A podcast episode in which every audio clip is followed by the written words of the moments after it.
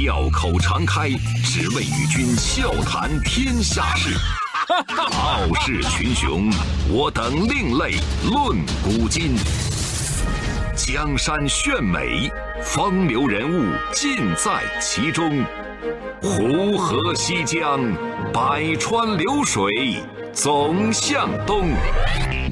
中央人民广播电台经济之声，高丽掌门笑傲江湖，重返江湖，独骑笑傲。笑傲江湖，我是高丽。前两天无意当中啊，看到了一个标题，说呢八五后、九零后的青春被出卖了。哎，我一看这标题，这这几个意思呀？我就赶紧去看了这篇文章，后来才知道怎么回事呢？是十一月十四号，人人公司宣布。人人网卖身给北京多牛互动传媒，这所谓的卖身价呢是两千万美元的现金加四千万美元的股份。出售之后，人人网所隶属的千象互动董事长兼 CEO 陈一舟在朋友圈里说：“创业第一天就搞 SNS，也就是社交网络服务，二十年过去了，长江后浪推前浪，现在终于交接力棒了。”接棒的两位同学，你们要好好干呢。从二零零六年接手人人网到现如今，几乎以白菜价出手，陈一舟算是了却了一桩心事了。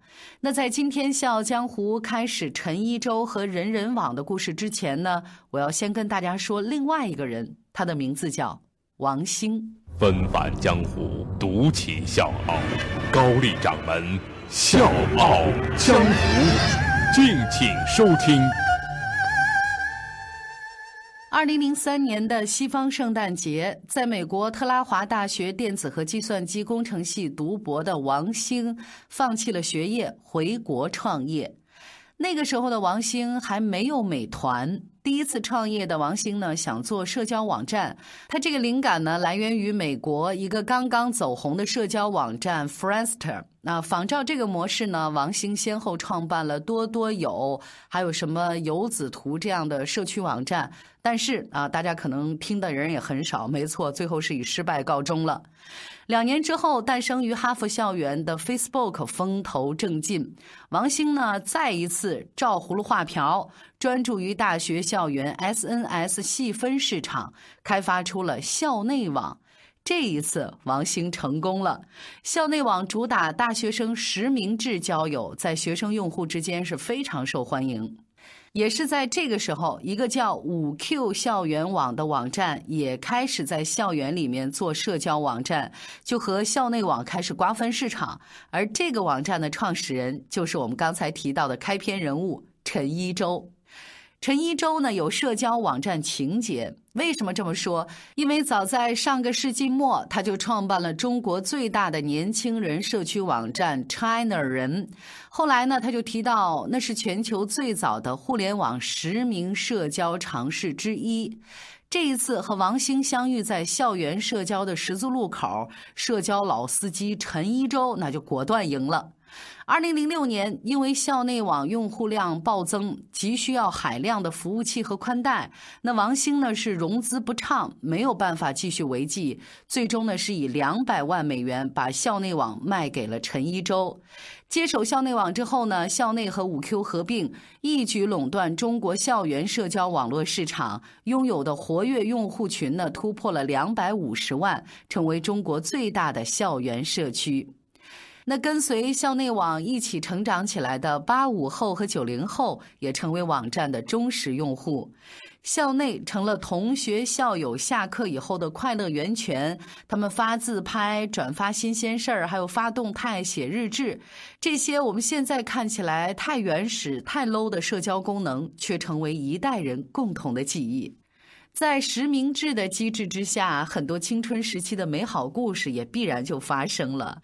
有网友就评论：“如果你对一个女生感兴趣，只要知道她的名字，就能看到她的主页，看到她的照片喽。”转眼时间到了二零零九年，校内的第一批用户这个时候正好大学毕业，可能是意识到了校园社交的局限性，那校内网呢就发布消息，把网站改名为人人网。呃，为了给校内网带来一个更长远、更广阔的发展前景，我们需要割舍对校内品牌的依恋之情，去积极的、勇敢的创造一个。更伟大、更具延展性的新品牌，一个广大用户心目当中的挚爱品牌。有了这样的想法，陈一舟的野心也昭然若揭，跳出单纯的校园垂直领域，做一个人人都要上的网站。但是这个策略的调整在当时遭到了一些学生用户的强烈反对。有人就说这个改变会让校内网的用户变得混杂，但是用户的反对呢毕竟是薄弱的，最终校内还是摇身一变成了人人，而且在两年之后成功赴美上市。上市的时候，人人网的市值是七十四点八二亿美元，最高的时候达到了九十四亿美元，成为中国互联网上市公司市值第三的公司。那前两位呢，分别是腾讯和百度。在人人网最火爆的时候，也有人泼冷水，比如说搜狐的张朝阳就说了。人人公司呢，只是概念上像 Facebook。中国公司的管理团队、资本结构这些各方面呢，都不是最优秀的，长期下来会有很多问题。这样的声音，显然陈一舟是听不进去的。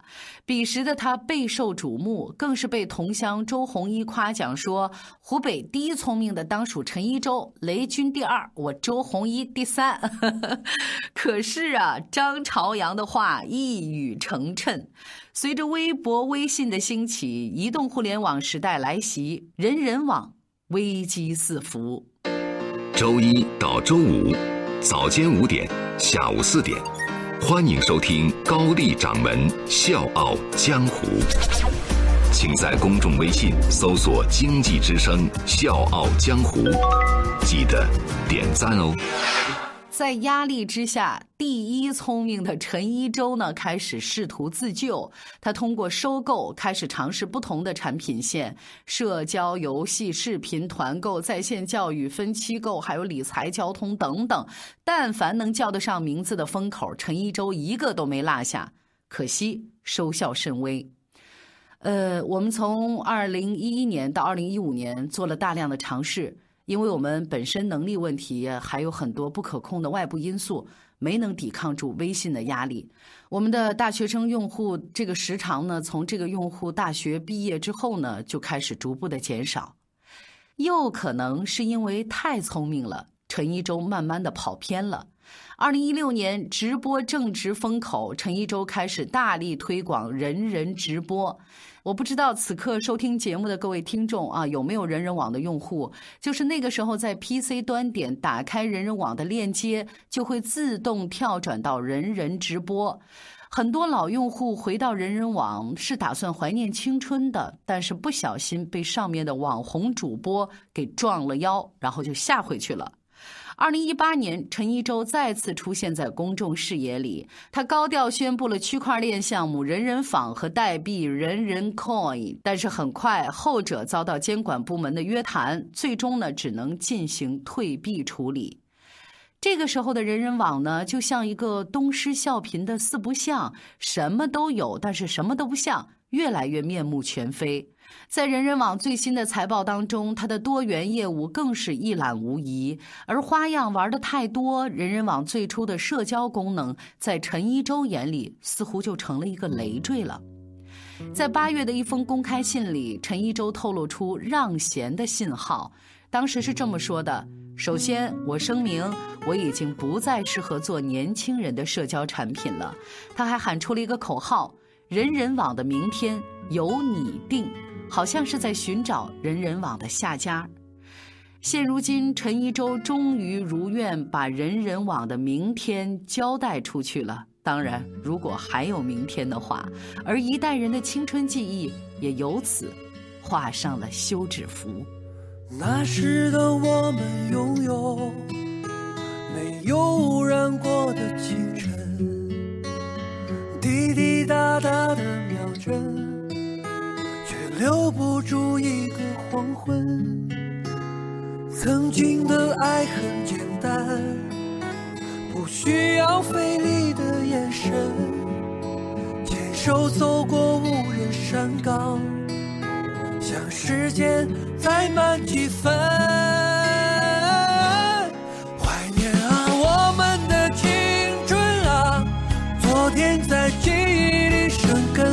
爱情滋养心中那片土地。绽放出美丽不舍的泪花。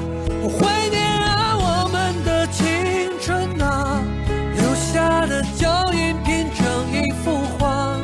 最美的风景是你的笑容，那一句再见有太多的放不下。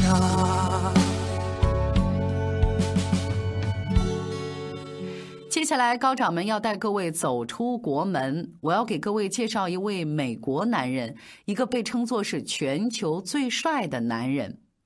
这几天，美国加州大火肆虐，截至到我们录制这期节目之前，有七十九人死亡，一千两百多人失踪，也成为美国有史以来最严重的火灾。心痛之余，让我不由得想起一年前那个浴火重生的姑娘。我在网络上看到他的一张照片，当时我真的要喊出来了，因为他的孩子出生了。照片里那个眼睛扑闪扑闪的小男孩，真的让我很激动，也让这个世界上所有知道他故事的人都为之欢呼。连英国《每日邮报》都大篇幅的报道，人们都说这个小男孩是奇迹之子，因为在他的背后隐藏着一段爱的奇迹和一个被网友称作是这世界上最帅的男人。二零一一年以前，我们故事的女主人公图利亚是模特，是马拉松运动员，还是专业的采矿师？我就这么跟各位总结吧，就是人这姑娘是要身材有身材，要模样有模样，要能力有能力。总而言之，那个时候的图利亚是人们心目当中的女神，而她的男朋友呢，也同样受关注，因为男朋友人家也是颜值高、性格好啊，身材也棒。关键，这两个人有共同的爱好，就是运动和健身。从学生时代开始，人家两个人呢，就是各种甜蜜、各种美满啊，是所有人羡慕的对象。毕业之后，虽然男朋友迈克尔成了警察，平时呢也非常忙，但是只要一有空呢，就会陪在女朋友的身边，两个人一起慢跑，一起骑车，即便是待在一起什么都不做，空气当中也弥漫着浪漫的味道。但是天作之合，郎才女貌，所有这幸福的一切都被一场突如其来的大火吞噬殆尽。那是二零一一年六月五号马拉松比赛日，突发的森林大火瞬间把运动员裹入火海，这其中就有他的女朋友图利亚。庆幸的是，图利亚被救援人员从大火里面抢了出来。但是等他昏迷几天清醒过来之后，他说的第一句话是：“我宁愿去死。”因为那个时候，图利亚的全身百分之六十五的皮肤被烧焦了，面部更是彻底毁容，十根手指只剩下畸形的三根了。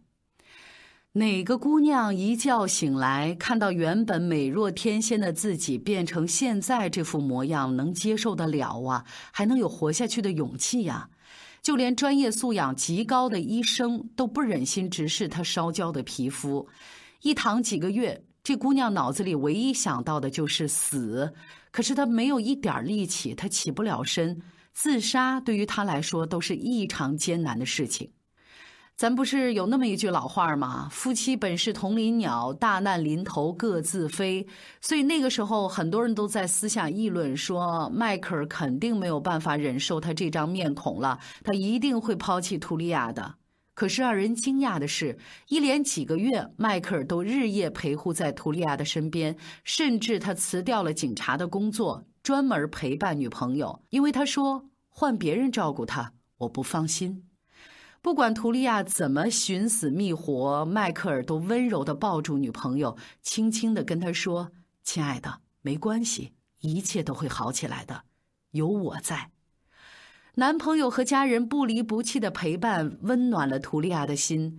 但是，一百多次的手术和漫长的康复过程，让图利亚痛苦至极。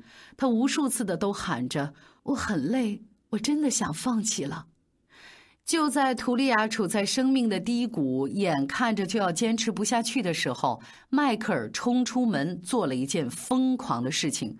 他跑到珠宝店买了一枚钻戒，跪在图利亚的面前，对她说。亲爱的，我想跟你结婚，我想永远跟你在一起，请你一定要挺住。那一刻，整个病房的亲人、医生都愣住了。原来，真爱是不需要言语的，不管你的容颜如何变化，我就是要跟你在一起。听完这句话的图利亚泣不成声。大火没有吞噬掉他们的爱情，反而在淬炼当中变得更坚定。慢慢的，图利亚整个人恢复了生机，她不再抱怨，不再喊疼，全身心的投入到康复训练里，从零开始学习走路，学习站立。过了一段时间，图利亚奇迹般的发现自己的身体状况一天一天的变好，然后她不再满足于基本的康复了，她还要重回赛场，像原来一样。为了激励自己，他特意穿上了战袍。这个战袍上写着“永永远远都不放弃”。医生说：“我再也不能跑了。”我偏不信。在大家的鼓励之下，他摘下了面具。可是这一切都远远不够。要想重返马拉松的赛场，他还要经过更大强度的锻炼。在病床上躺了将近一年，他身体的协调和感知都急速的下降。没有其他捷径。只有苦练，练到吐，练到晕倒也不停息。二零一四年，大家惊喜的发现，那个姑娘回来了。她自信满满的出现在了赛场上，半马跑出了一小时四十分钟的好成绩。之前那个走路都困难的图利亚，重新回到了热爱的跑道上，大大小小的比赛都能看到她的身影。健身、攀岩、游泳，他一样都不落。不过，他最喜欢的还是像从前那样，夕阳西下，余晖洒在脸上，在男朋友的身边骑行。虽然情境已经不复当年，但是大难过后，心里却被幸福和感动填满了。图利亚复出的事迹被媒体报道之后，大家被她的故事震撼了。原来自己的身边还有这么一个让人心疼又自强的姑娘，图利亚成为人们心目当中的楷模。他开始登上各种杂志的封面，他出书讲述自己的人生故事，还跟当红的明星一起参加慈善活动，鼓舞那些遭受命运重创的人们。另外，图利亚还经常跑到医院去鼓励生病的小朋友。他说：“我这样都挺过来了，你也可以啊。”他顺理成章地成为中小学生最受欢迎的偶像，所做的这一切，迈克尔都默默地陪在身边，毫无怨言。所以，这个世界上最帅的男人这个称号，他当之无愧。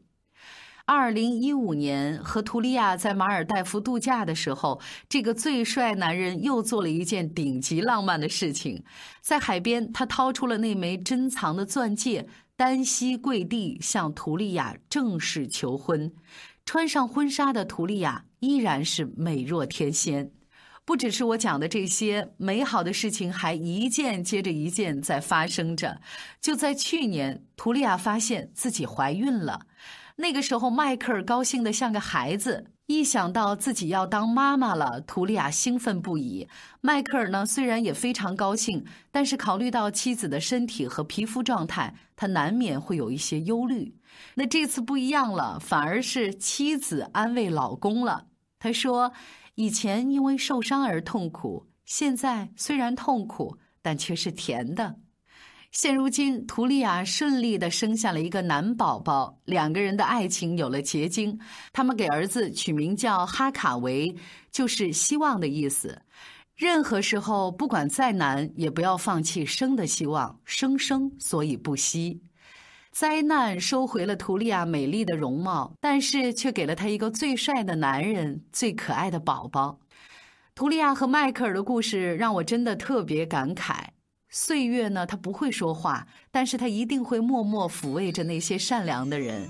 那一道一道被火灼过留下的疤痕，都印证着他们的爱深入灵魂。所以说，择一人终一生。高掌门真诚的祈愿，每一个人都能被温暖守护，活出自己的美丽。小江我是高丽，明天见。因为爱着你的，弥漫着你。